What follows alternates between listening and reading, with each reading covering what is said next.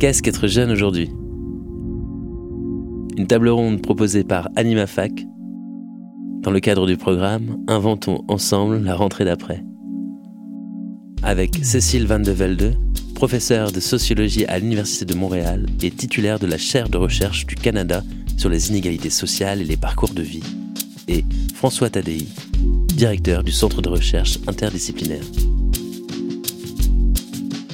Une table ronde pour prendre de la hauteur, en partenariat avec Radio Campus France. Alors, donc, deuxième table ronde donc, euh, le thème, c'est Qu'est-ce qu'être jeune aujourd'hui? On accueille Cécile Van de Velde et François Tadei pour euh, répondre à ces questions. Alors, bon, je tiens juste à dire que je suis très contente d'avoir François. Merci François d'être euh, ici. François, c'est un grand habitué des, des événements AnimaFac. Il est très très souvent euh, disponible. Il est intervenu euh, euh, à l'université d'été, donc on, a déjà beaucoup discuté. Et à titre perso, je suis super contente que Cécile soit disponible aussi parce que je suis arrivée à AnimaFac il y, a, sept ans et je pense que ça fait sept ans que je me dis il faut que je fasse intervenir Cécile à un événement AnimaFac. Donc je suis pas mécontente d'y être arrivée. Voilà, victoire.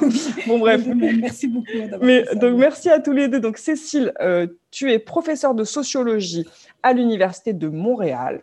C'est bien ça, désormais? Oui. Euh, et François Tadei, tu es directeur du Centre de recherche interdisciplinaire. Et donc, du coup, je refais un peu le contexte euh, que j'ai fait avant dans le cadre de la première table ronde.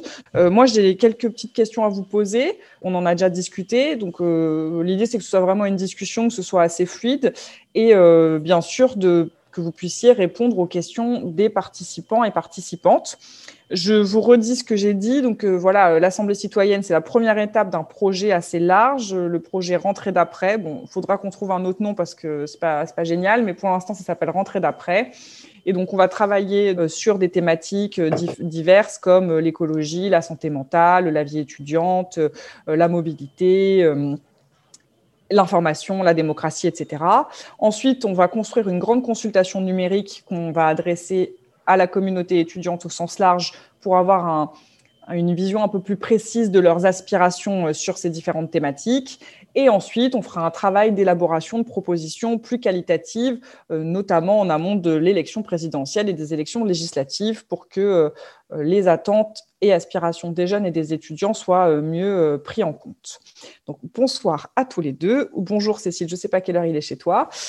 Bonjour, il est 13h10. D'accord, très bien. Alors, euh, du coup, bon, le, le, pari qu'on fait, hein, mais euh, c'est pas un pari très risqué, mais c'est que voilà, euh, quand on est étudiant lycéen aujourd'hui, forcément, la crise sanitaire, elle va avoir des conséquences assez durables sur le rapport aux études, le rapport aux autres, le rapport à l'engagement, à l'apprentissage, à l'avenir.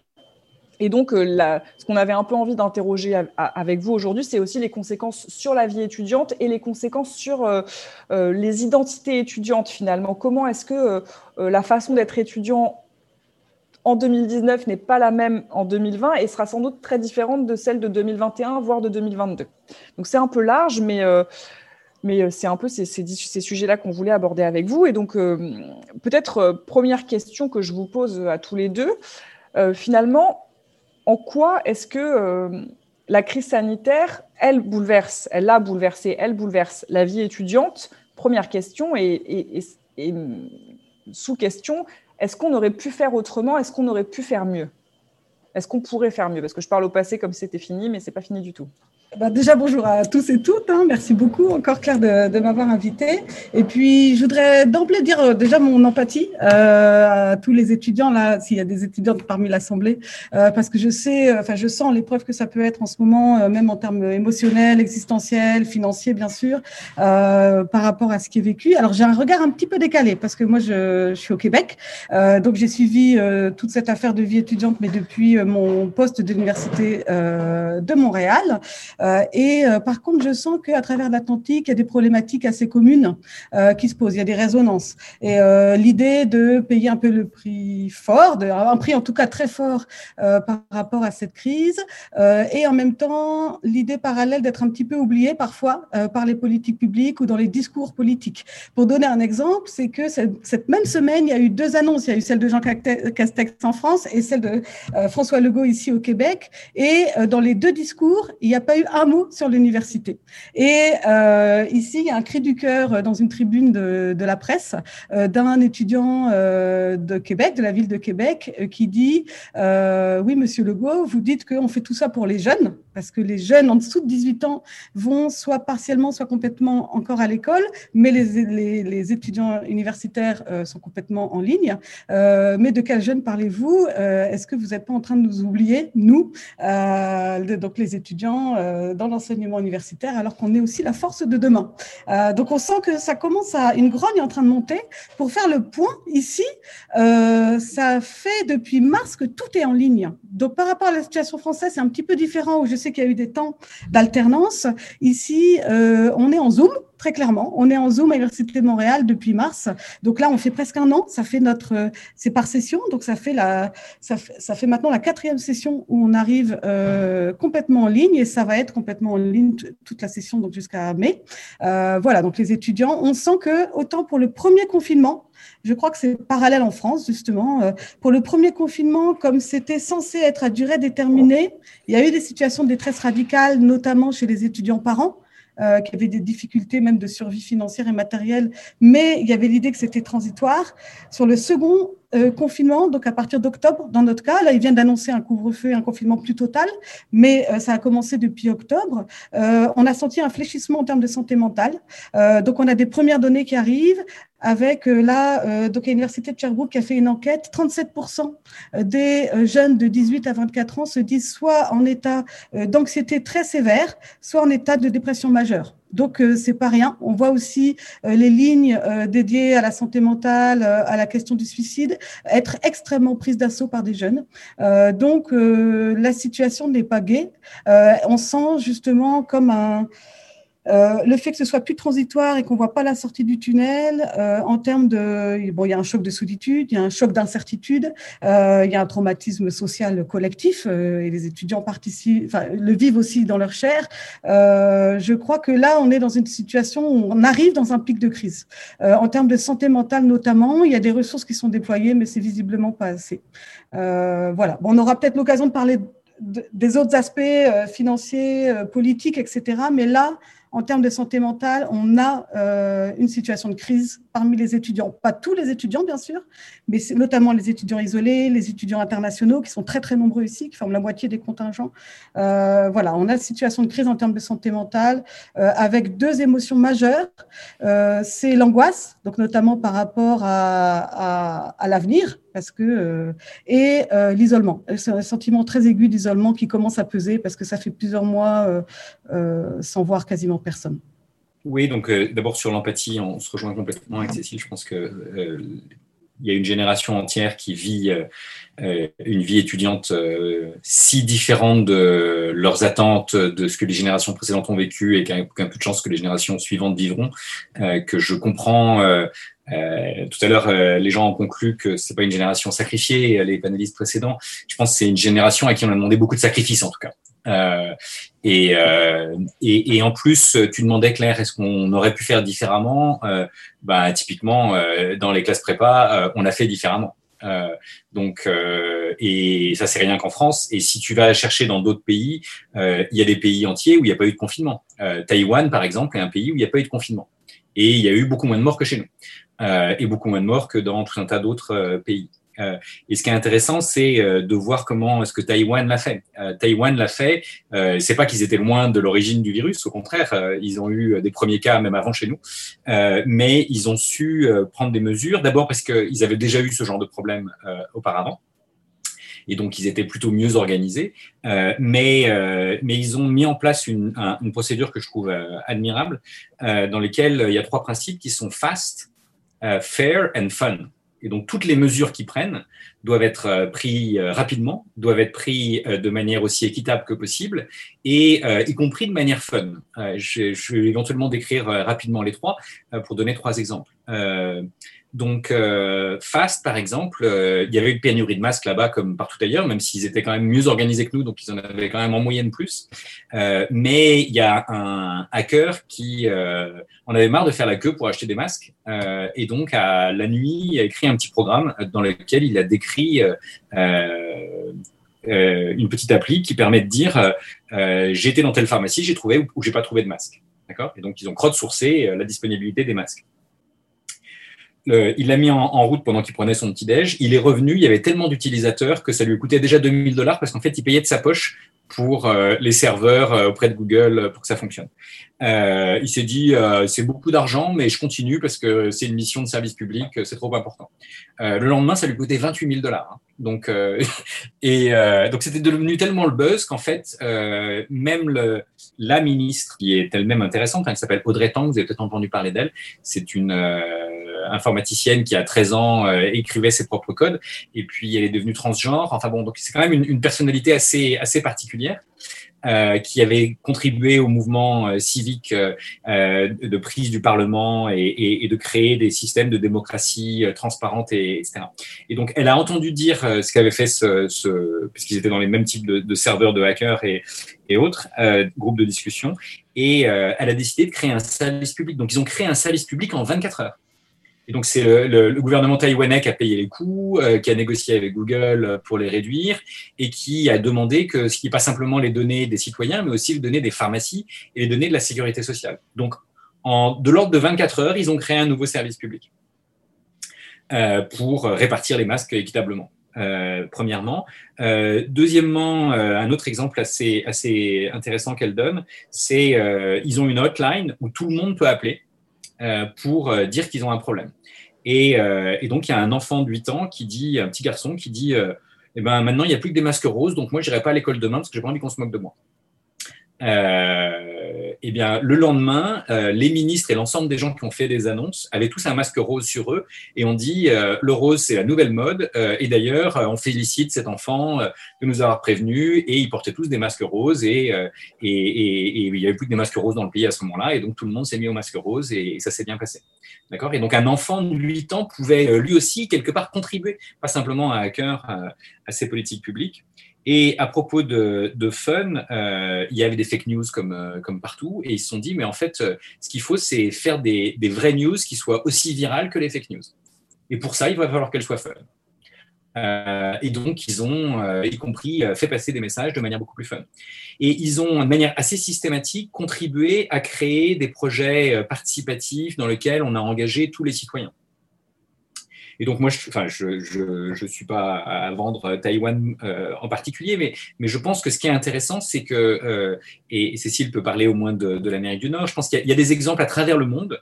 Euh, il y en a à travers l'Europe. On a, euh, je suis sûr, dans les réseaux d'AnimaFac, euh, plein de jeunes qui sont partis en Erasmus, qui peuvent raconter, ou en Erasmus Mundus, qui peuvent raconter ce qui se passe à, travers le monde. Donc, je pense que par rapport aux, aux, aux objectifs que vous donnez, que tu nous rappelais, Claire, euh, crowdsourcer en fait. Euh, qu'est-ce qui se passe à différents endroits dans le monde? Euh, Quelles sont les meilleures pratiques euh, par rapport à ça? Est-ce qu'on peut faire différemment? Bah oui, il y a d'autres pays qui font différemment.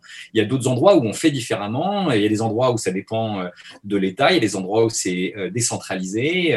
et, et est-ce que ça marche mieux ou pas dans, dans différents endroits? Je ne sais pas si vous aviez noté ça, mais a priori, déjà par rapport à la première vague du virus, il avait été montré que quand on a une femme au gouvernement, qu'elle a un peu plus d'empathie, ben, en l'occurrence, ça marche plutôt mieux.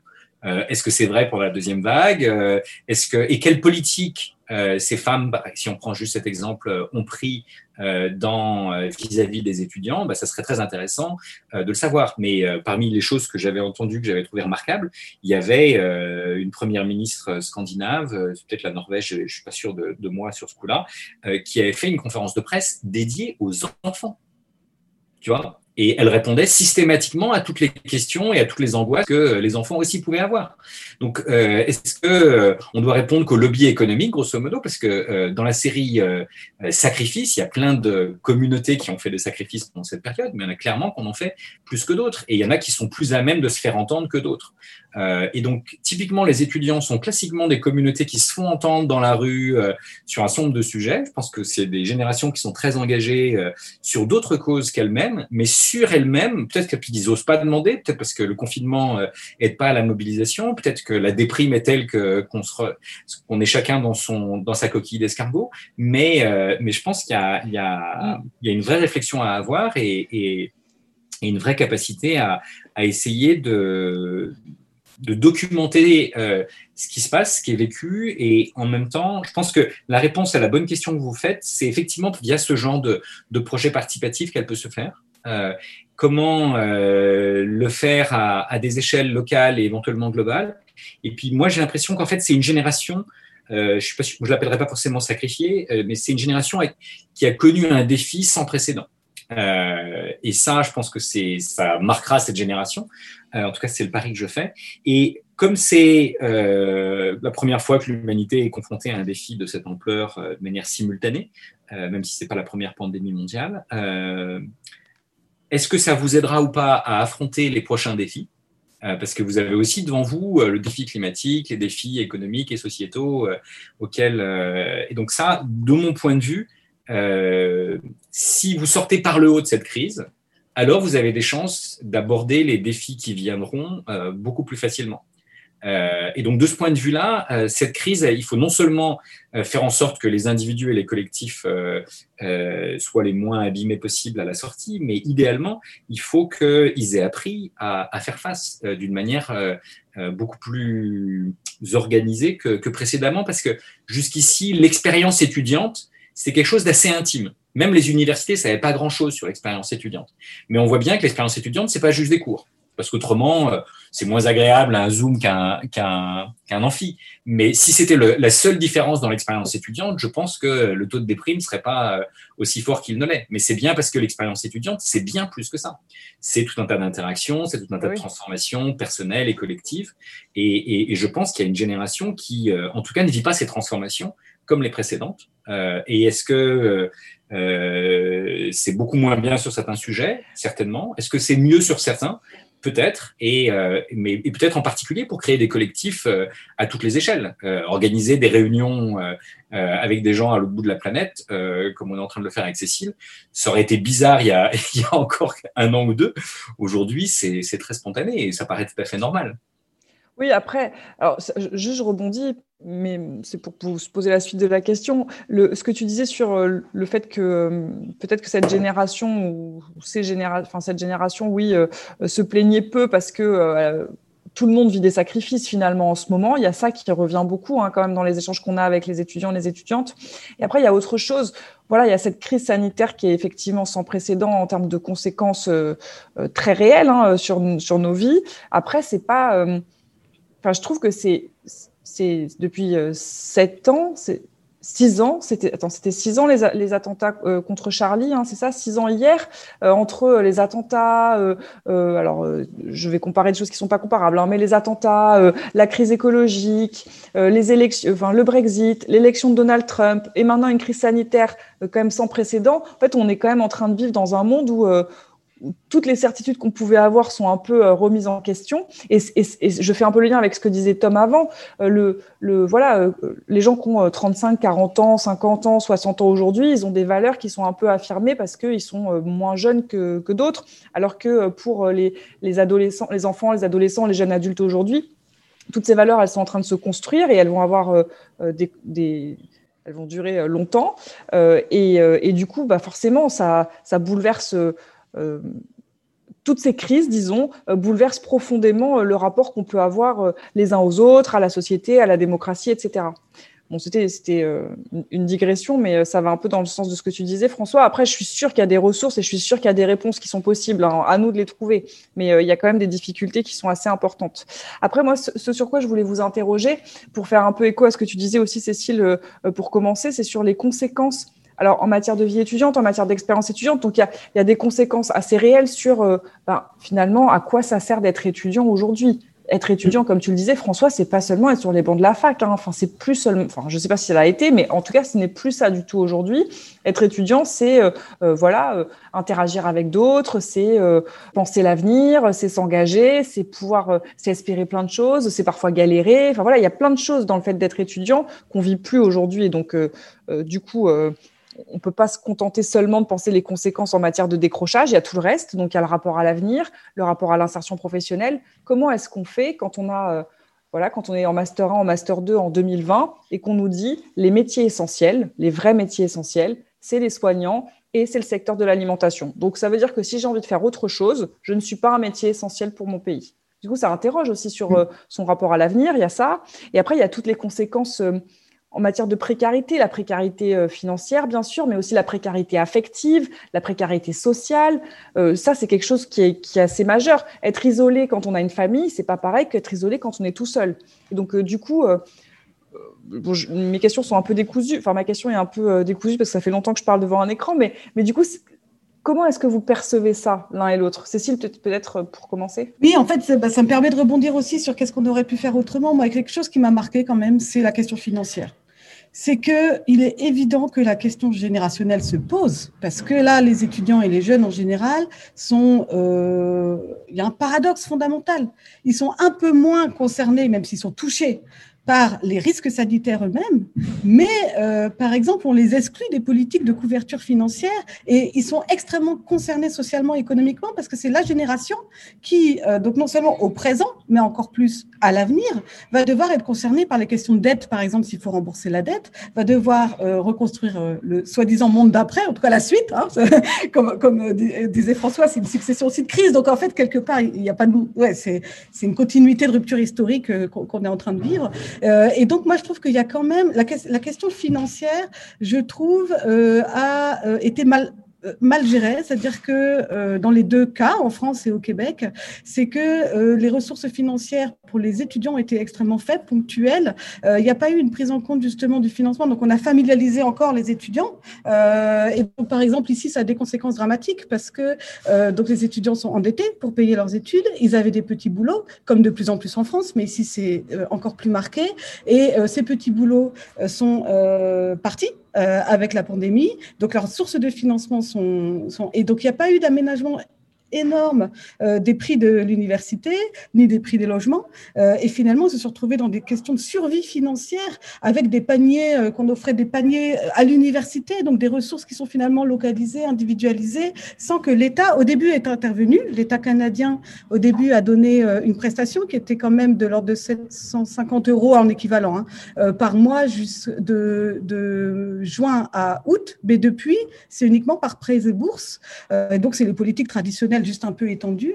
Et je trouve que sur la question financière, alors que les jeunes sont les plus concernés économiquement et qu'il y a quand même une dette, un héritage très lourd à porter qui va peser sur leurs épaules économiques et sociales futures, le fait qu'ils soient exclus, enfin pas inclus dans les politiques de couverture financière, je trouve que ça pose une question d'éthique sociale fondamentale et je suis persuadée que la question des inégalités entre générations, pas uniquement sanitaires, mais bah, environnementales, on en parlait déjà, sociales, on en parlait, mais là, ça, va, ça, va, ça va être un débat social, en tout cas je l'espère et je crois qu'il le faut. Souvent, elles sont invisibilisées, mais un débat social des, des années à venir. C'est-à-dire que, par exemple, le refus du RSA en France, je trouve que c'est une marque euh, problématique euh, de ne pas vouloir couvrir financièrement des individus vulnérables euh, alors qu'ils sont concernés par l'avenir euh, des, des, de la crise sanitaire au premier plan. Je trouve que c'est effectivement, comme disait François, on leur demande quand même beaucoup de sacrifices. Euh, voilà, ça, je crois que ça aurait pu être mieux fait en termes de reconnaissance symbolique, politique et sociale. Euh, donc ça, ça, ça, me paraît important. Et aussi sur les questions humaines, existentielles. Euh, je crois que euh, donc là je parle au nom de, enfin dans le cas du Québec parce qu'effectivement il y a eu zéro cours euh, en présentiel. Euh, quelques-uns ont pu réussir à faire à la rentrée, mais c'était vraiment très ponctuel et euh, et de pas essayer de penser par exemple la, la, donner des ressources pour la ventilation, la, toutes les préventions sanitaires. Bon, je parle de détails, mais c'est pas des détails pour pouvoir se rencontrer, ne serait-ce qu'un petit peu, parce que le Zoom, comme disait Patricia tout à l'heure, la question de l'énergie humaine et, euh, et c'est plus facile en alternance. Moi, j'ai senti la différence. Quand on connaît les étudiants préalablement et qu'on fait par Zoom, c'est assez facile de passer. Je trouve qu'effectivement, on, on, peut tout à fait jongler avec des liens préexistants. Euh, uniquement par Zoom, on arrive à faire quand même euh, une relation éducative. Je ne crois pas qu'on n'y arrive pas. Je crois qu'on peut faire une relation éducative avec euh, le Zoom, mais euh, effectivement, c'est très asséchant et ça ne se suffit pas en soi. Ce que je ressens chez les étudiants, c'est euh, la perte de sens. Euh, c'est-à-dire que quand la pression, de faire comme si tout était pareil qu'avant par exemple, les mêmes évaluations, les mêmes cours. Donc, euh, par exemple, de la sociologie très classique, etc. Sans parler du choc historique euh, qu'on est en train de vivre. Je sens que les étudiants ont parfois, euh, quand le rythme reste le même, comme si de rien n'était, il y a un sentiment de décalage, d'abstraction, une perte de sens dans l'engagement étudiant, dans la motivation, du fait qu'effectivement, il y a une forme de déconnexion qui peut se créer dans certains cours entre ce qu'on apprend et puis ce qu'on est en train de vivre. Et je crois qu'il faut reconnecter. Bon, nous, sociologues, c'est peut-être plus facile que dans d'autres euh, disciplines, mais, mais, il faut reconnecter à ce qu'on est en train de vivre, même si c'est plus euh, flou, plus fluctuant. Euh, et il faut aussi beaucoup de souplesse de l'université et des professeurs sur les évaluations, sur les, de ne pas faire comme si cette, cette, poursuite acharnée de tout, de la normalité, de pas, à mon avis, de pas hésiter à alléger les programmes, voilà, de pas de pas être la référence dans le monde d'avant. Euh, de pas faire que le monde d'avant soit la référence à rattraper. Et, euh, et je crois qu'il faut prendre acte de ce qui se passe, des conditions exceptionnelles, et dans ce cas-là, ne pas euh, mettre plus de pression sur les étudiants qui en vivent déjà beaucoup par ailleurs. Et je sens que si on met plus de pression, c'est là que le décrochage arrive, parce que c'est trop. Les étudiants parents, ils peuvent pas euh, vivre toutes ces, toutes ces stress, ces stimulus en même temps, et c'est normal, comme nous, comme, comme tout le monde. Tout le monde. Et est-ce que peut-être pour rebondir, après je te donne la parole, François, mais est-ce que euh, vous avez l'un et l'autre le sentiment que ça peut provoquer tout ça un clivage générationnel, intergénérationnel C'est ce que tu disais, c'est si voilà, finalement c'est les jeunes qui, sont le plus en difficulté financière, mais c'est à eux qu'on donne le moins et c'est eux qui vont payer le plus longtemps. Il y a ça. Donc est-ce que ça, à un moment, ça va pas créer euh, une indignation telle que le dialogue sera rompu? Et de, la même façon, euh, faire comme si rien n'avait changé, c'est facile quand ça fait des décennies qu'on vit la mm. même chose, mais c'est beaucoup plus mm. compliqué quand on est étudiant en deuxième année parce que le rapport au temps est très différent. Donc, est-ce que ça ne risque pas de créer, euh, euh, à, moyen terme, je ne veux pas être euh, pessimiste, mais un clivage qui sera difficile à surmonter? Je pense qu'il y, y, a deux manières de répondre sur l'intergénérationnel. il y a l'intergénérationnel intrafamilial, et là, je pense que euh, ce qui est hyper intéressant, c'est que moi, les dernières études que j'ai vues, c'est que la famille est toujours la, la, la valeur numéro un euh, dans le monde entier. Donc ça, c'est quand même euh, très intéressant. Et d'ailleurs, on, on, a vu que le, le, seul truc que le gouvernement n'a pas pu empêcher, le seul moment où il n'y avait pas de, de Noël. de, couvre-feu, c'était le 24 décembre, donc mm. euh, qui est la fête familiale par excellence. Quoi. Mm. Donc, euh, je pense que ça c'est un premier élément de réponse. Après, euh, l'intergénérationnel par rapport à la dette, par exemple, on voit bien qu'il y a, Cécile le disait très bien, il va y avoir une génération qui va payer une dette qui a été utilisée pour quelque part sauver des vies de gens qui ont typiquement les plus fragiles aujourd'hui, qui sont au-dessus de 60 ans, pour pas dire au-dessus de 80. Ah oui, une autre question aussi, c'est est-ce que la société et les politiques comptent sur la force, le dynamisme et le potentiel créatif de la jeunesse c'est leur capacité à rebondir et à se dépasser. Moi, je pense que je suis pas sûr pour les politiques, euh, en tout cas pas tous, euh, qui, comptent sur ce potentiel-là. Euh, autrement, je pense qu'ils s'organiseraient différemment, ils proposeraient des choses. Et donc, typiquement, les, politiques publiques qui invitent les jeunes à, à se prononcer, à s'engager, à faire des choses. En France, on a un peu dit, oui, vous pouvez aller faire des courses pour une vieille dame à côté de chez vous, ou des choses comme ça. Il y a eu un minimum qui a été fait, mais j'appellerais pas ça mobiliser le potentiel créatif de la jeunesse. C'est euh, éventuellement euh, organiser, encore une fois, quelque chose de relativement top-down. même si c'était relativement distribué aussi. Mais non, je pense que demander aux jeunes qu'est-ce qu'ils voudraient d'autre, euh, ça, j'ai pas vu beaucoup de politiques le faire. Donc, euh, AnimaFac se prononce et en tout cas essaie de mobiliser la génération telle que vous êtes en train de le faire. Ça me semble très bien. et on verra bien quelles sont les politiques qui vous écouteront d'ici un an. tous, tous moi, je crois beaucoup, euh, à titre personnel, euh, à, ce potentiel créatif et je pense qu'il peut euh, se prononcer. Et pour rebondir un peu sur ce que disait Gédéon à propos de, de l'heure d'Internet, une partie des crises dont on parle sont très différentes parce qu'Internet est là, mais une partie sont accentuées parce qu'Internet est là. Typiquement, les fake news et les anti-vax euh, si dans un an, euh, on a encore euh, une crise sanitaire, c'est parce qu'il y a des gens qui n'auront pas voulu se faire vacciner parce que les antivax se sont propagés sur Internet comme ils ne seraient pas propagés du temps de Pasteur ou au XXe siècle. Euh, et donc, il y a, il y a des difficultés euh, nouvelles euh, liées à Internet. La crise politique que les États-Unis ont connue cette semaine n'aurait pas eu lieu probablement s'il n'y avait pas eu les réseaux sociaux. Je ne sais pas si vous avez lu Les écrans de fumée, si vous avez vu ce, ce documentaire sur Netflix, hein, de Social Dilemma pour ceux qui le regardent en anglais. ça explique que quelque part, les réseaux sociaux, comme ils fonctionnent aujourd'hui, les gens qui les ont écrits, qui ont écrit les algos, euh, qui sont venus euh, témoigner de ce qui s'était passé, nous expliquent en fait que le système a été fait pour abuser de nos faiblesses, de nos peurs, de nos envies, de, de, tout un tas de, nos addictions, et a créé de nouvelles addictions, et nous a enfermés à l'intérieur de boucles, parce que quand on est enfermé à l'intérieur de boucles, on y passe plus de temps, et donc euh, on va cliquer sur plus de pubs, et donc on va leur apporter plus d'argent. Mais je pense que les fake news n'existeraient pas en tout cas pas avec l'intensité qu'elles ont aujourd'hui, elles ont toujours existé, hein. mais euh, l'explosion euh, de fake news, euh, d'antivax ou de néo-nazis pro-Trump, etc., n'aurait pas eu la même dynamique s'il n'y avait pas eu les réseaux sociaux. Donc oui, l'écosystème dans lequel on grandit, dans lequel on interagit, compte. Euh, si on a des interactions, on peut se transmettre des virus, mais on peut aussi se transmettre des fake news.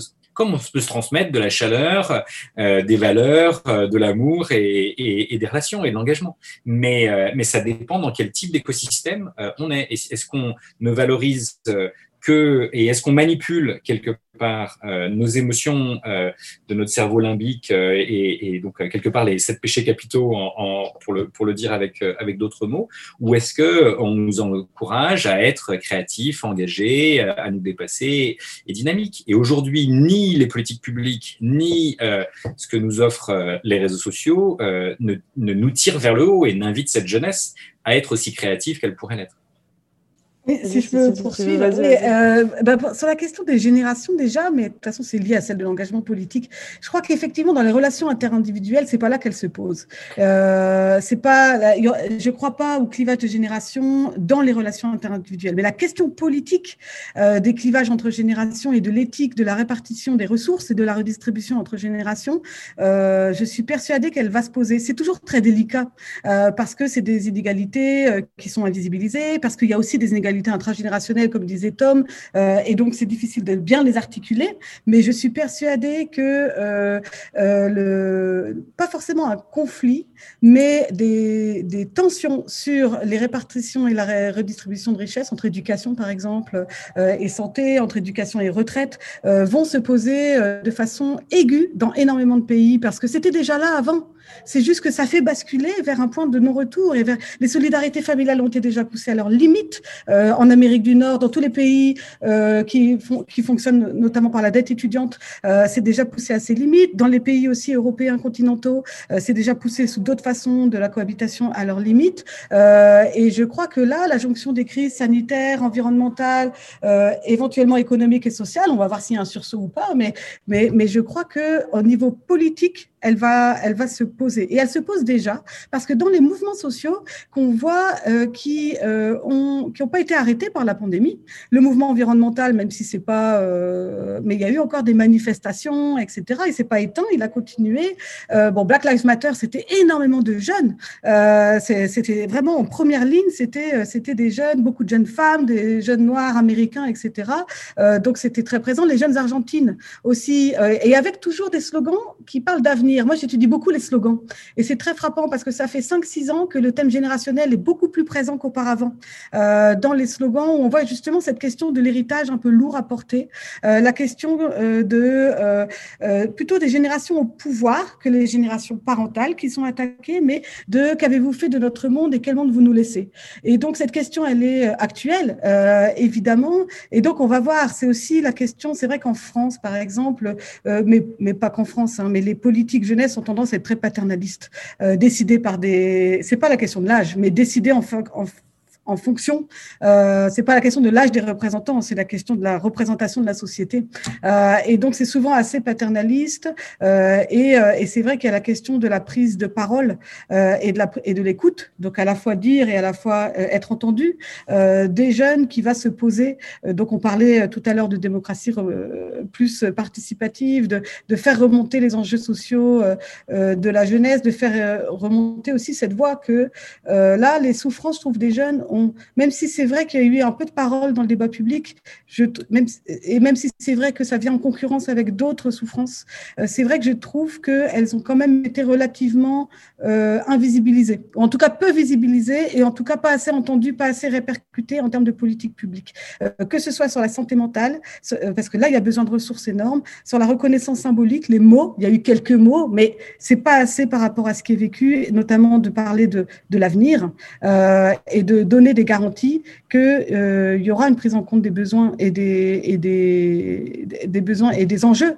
des souffrances euh, sociales et politiques des jeunes dans les politiques publiques. Je crois que c'est, s'il pouvait y avoir un point de bascule, bon, on espère toujours dans les moments de crise, mais pour qu'il y ait une prise en compte plus forte. Et justement, dans les associations étudiantes, je trouve qu'elles ont un gros, elles vont prendre un, relais important, euh, vu qu'il y a une concurrence aussi des colères. Il y, a, beaucoup de souffrances.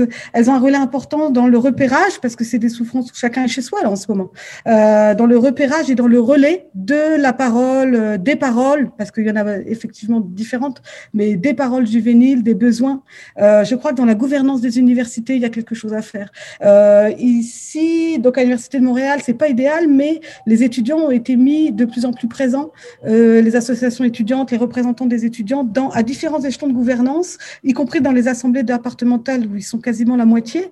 Et c'est vrai qu'on sent que grâce à eux, on a pu plus prendre en compte, nous professeurs par exemple, plus vite les problématiques étudiantes grâce au relais de parole. Donc ça se joue, bah, comme disait Patricia tout à l'heure, à, énormément de niveaux, euh, mais, euh, mais effectivement, il y a un enjeu sur euh, la prise de parole et l'écoute faire écouter, réussir à faire que cette parole se répercute, qu'elle soit pas dans le vide. Parce que j'ai l'impression qu'au moment des campagnes présidentielles, elle est, en termes, de, elle est entendue, mais qu'après elle se répercute finalement relativement peu en termes de politique publique, où on reste toujours un peu sur les mêmes schémas.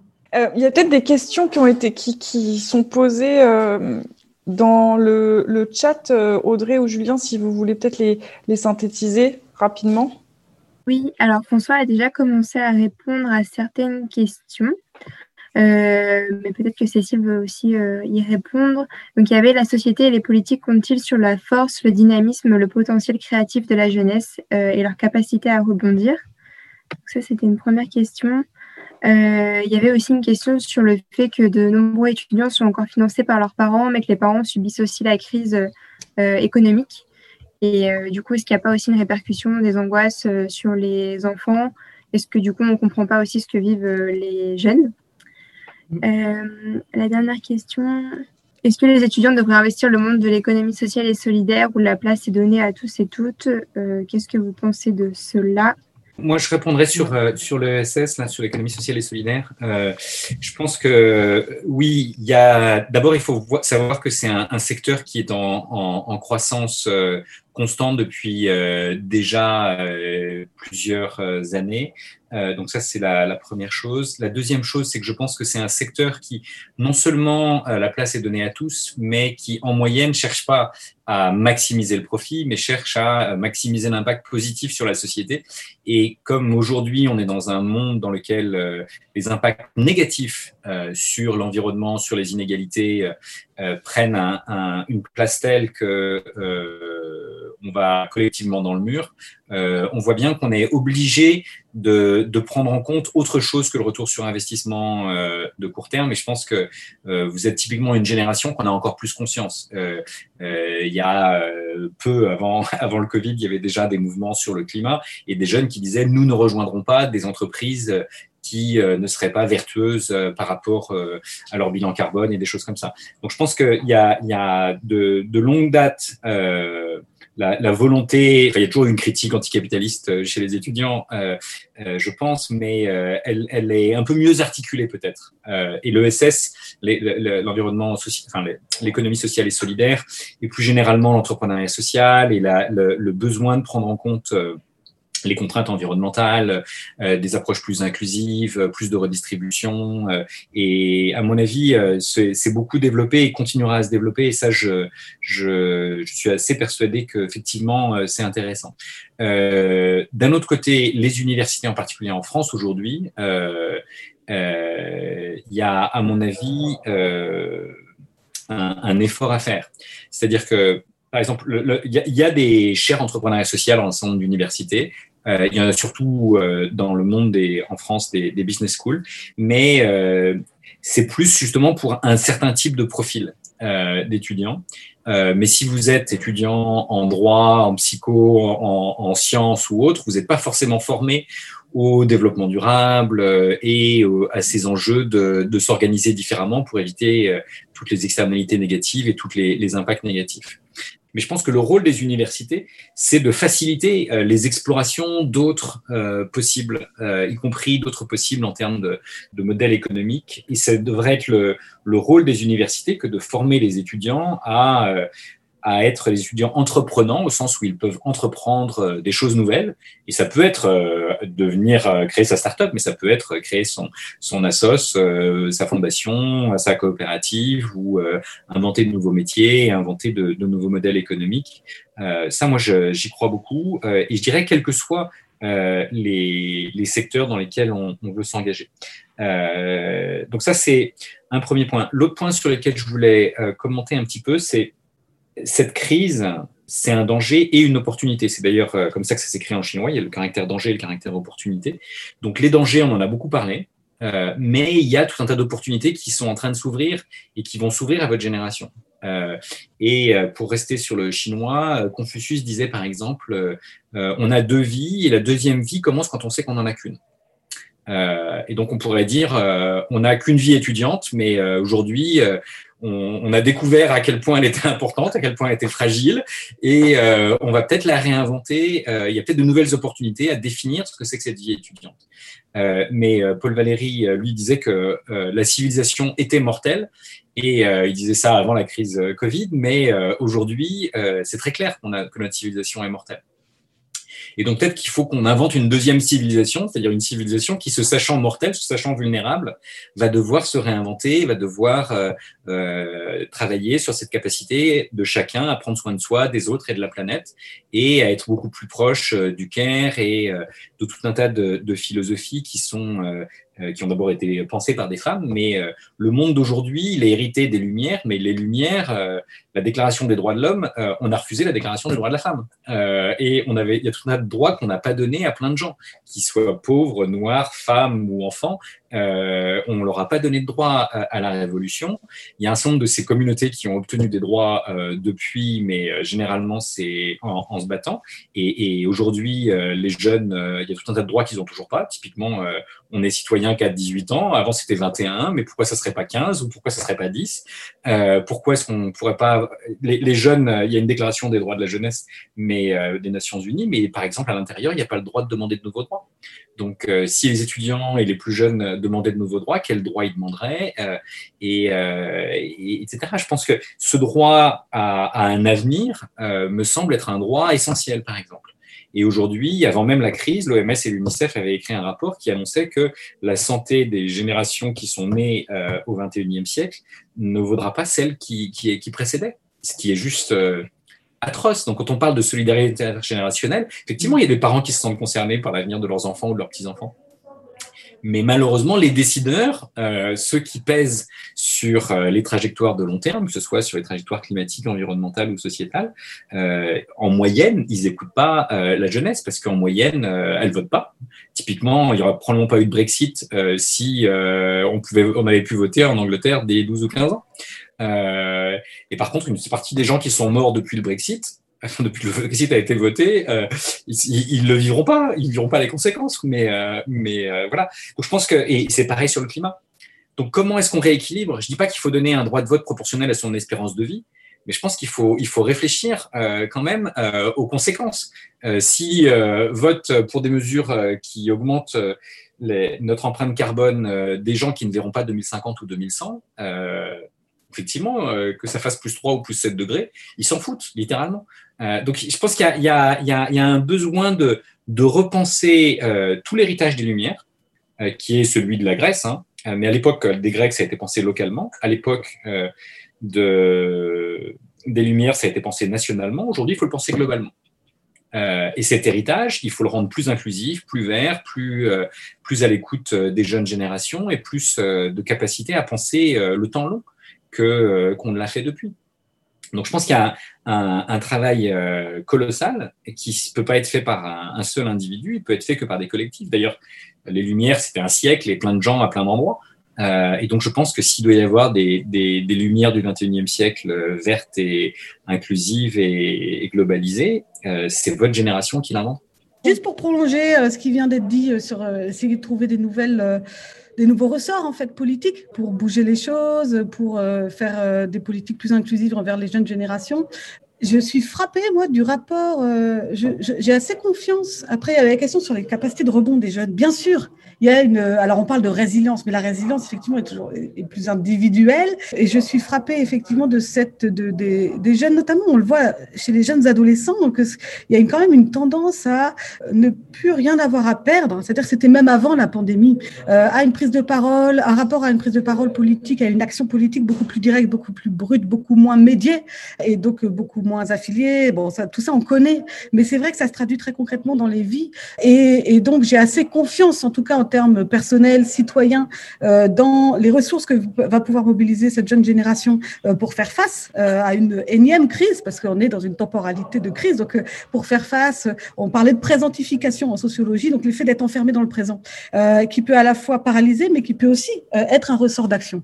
par contre, sur la question sur le rebond, effectivement, les politiques ne doivent pas non plus se construire sur l'idée d'une résilience générationnelle, parce que c'est aux politiques d'offrir les moyens de ces rebonds possibles, d'offrir cette, ce qui, la souffrance principale aujourd'hui des preuves vécues, elle est très existentielle, elle est financière, elle est économique, mais elle est très existentielle dans un sentiment de décalage entre la vie euh, euh qu'on voudrait vivre et celle qu'on est obligé de vivre. Et c'est vrai que on sent que la tension, elle est là, euh, dans, euh, dans justement une vie euh, qui, se, qui se veut signifiante, qui se veut éthique, et la difficulté à pouvoir aller au bout de ses aspirations, de ses valeurs.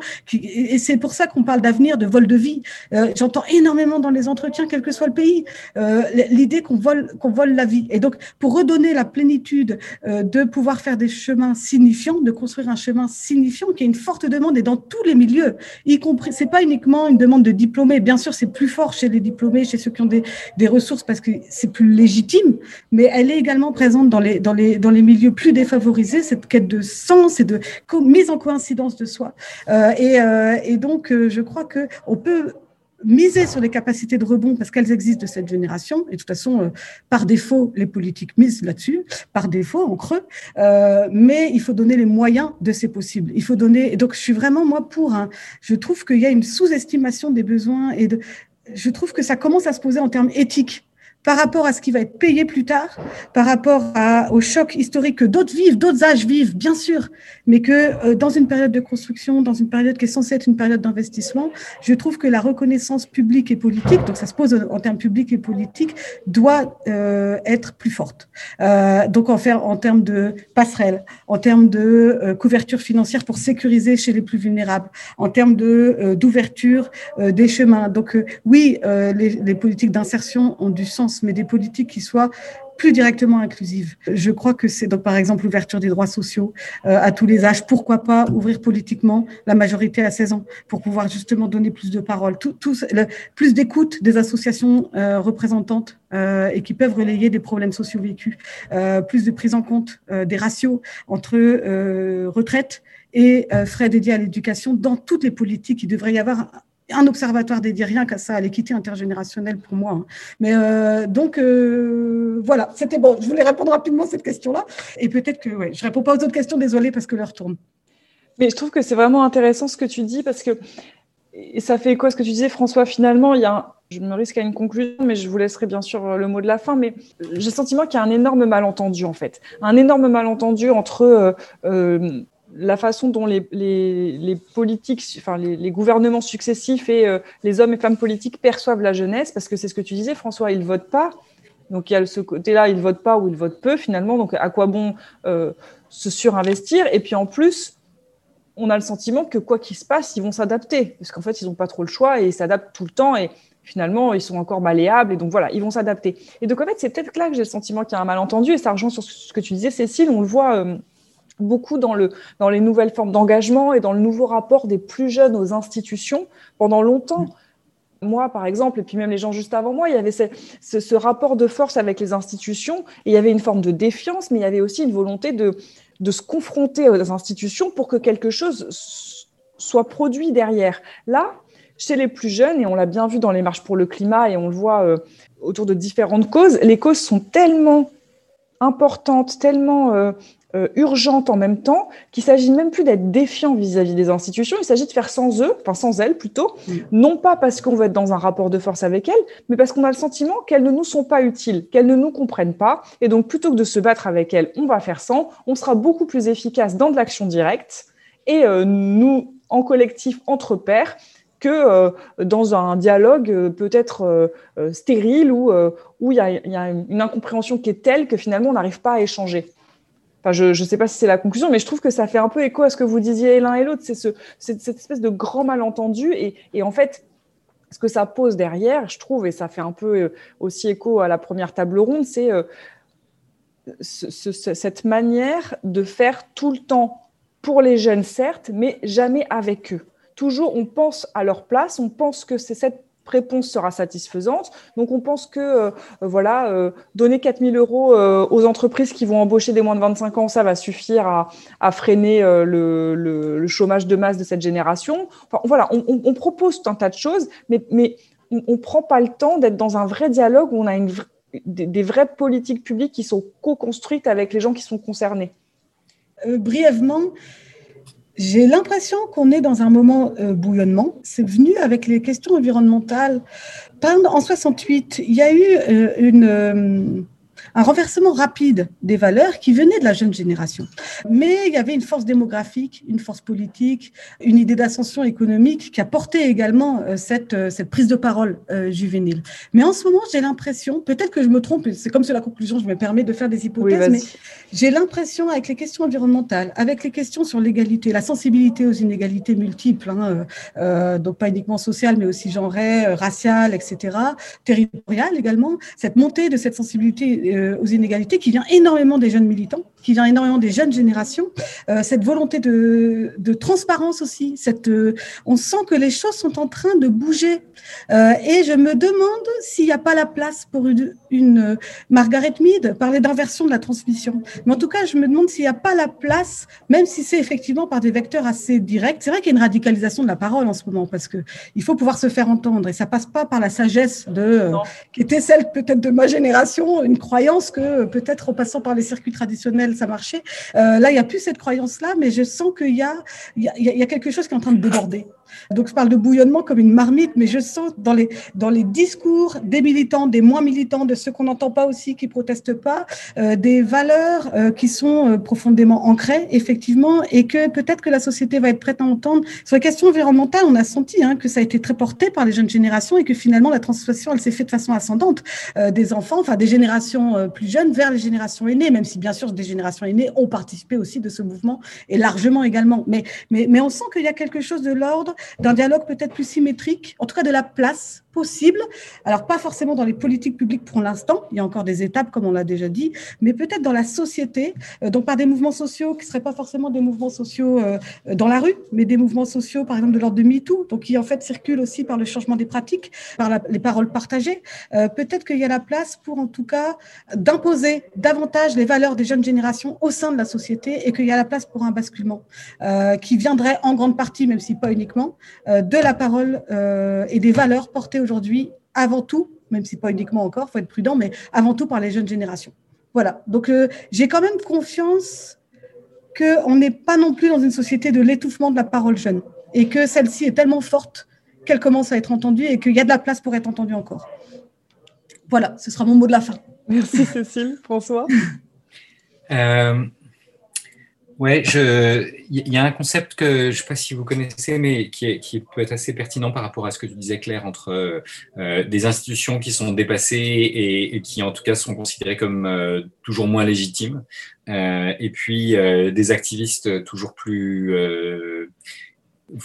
volontairement organisé différemment. et effectivement, il y a eu différents moments dans l'histoire, et il est possible qu'on soit à un moment de, de bascule. Cécile parlait de, 1700, enfin, de, de, 1968, on pourrait parler de 1789, où, tu vois, aux États-Unis, on, on, sent que les gilets jaunes, et en l'occurrence les gilets jaunes ou, ou, ou ceux qui étaient derrière Trump, c'est pas, c'est pas la génération étudiante. c'est presque, mais mais il y a, y a bien des conflits euh, avec différentes générations qui euh, qui n'en peuvent plus et qui considèrent comme euh, plus légitimes les institutions dominantes. dans l'enquête Génération Quoi, on nous disait que deux tiers de, des 15-30 ans étaient prêts à descendre dans la rue pour vivre un nouveau mai 68. Donc, euh, je ne sais pas s'ils attendent le déconfinement pour, euh, pour faire ça au mois de mai ou euh, si ça sera seulement au mois de mai 2022 ou, ou 2023, mais je, je serais surpris qu'il n'y ait pas des, des, des, mouvements sociaux très importants dans les mois et les années qui viennent. Euh, très honnêtement, parce que les inégalités ont encore augmenté, les milliardaires euh, les plus riches euh, ont gagné encore plus grâce à, la pandémie. Enfin, on, sent que les inégalités globales s'accroissent et que les gens en peuvent plus. Merci beaucoup, François. merci, Cécile. Merci beaucoup, beaucoup à vous deux d'avoir pris le temps d'échanger avec nous. On vous tiendra au courant évidemment de la suite. On va lancer notre grande consultation.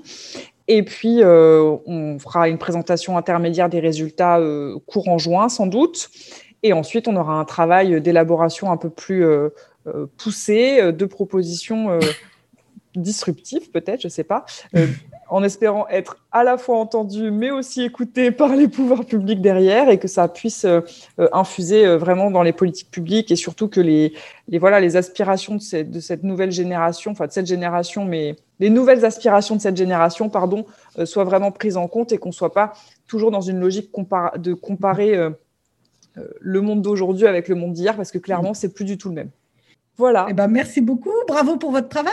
Merci à Nimafac. Ouais, merci. C'était euh, avec plaisir euh, pour euh, continuer à discuter et à suivre les prochaines étapes. De même, moi, je serais très intéressée par être informée sur les suites du, de, cette, de cette initiative. Et donc, au revoir à tous. Bonne soirée. J'imagine qu'il est tard chez vous.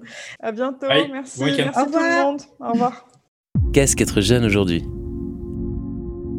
Une table ronde proposée par AnimaFac dans le cadre du programme Inventons ensemble la rentrée d'après avec Cécile Van de Velde, professeure de sociologie à l'Université de Montréal et titulaire de la chaire de recherche du Canada sur les inégalités sociales et les parcours de vie, et François Tadei, directeur du Centre de recherche interdisciplinaire.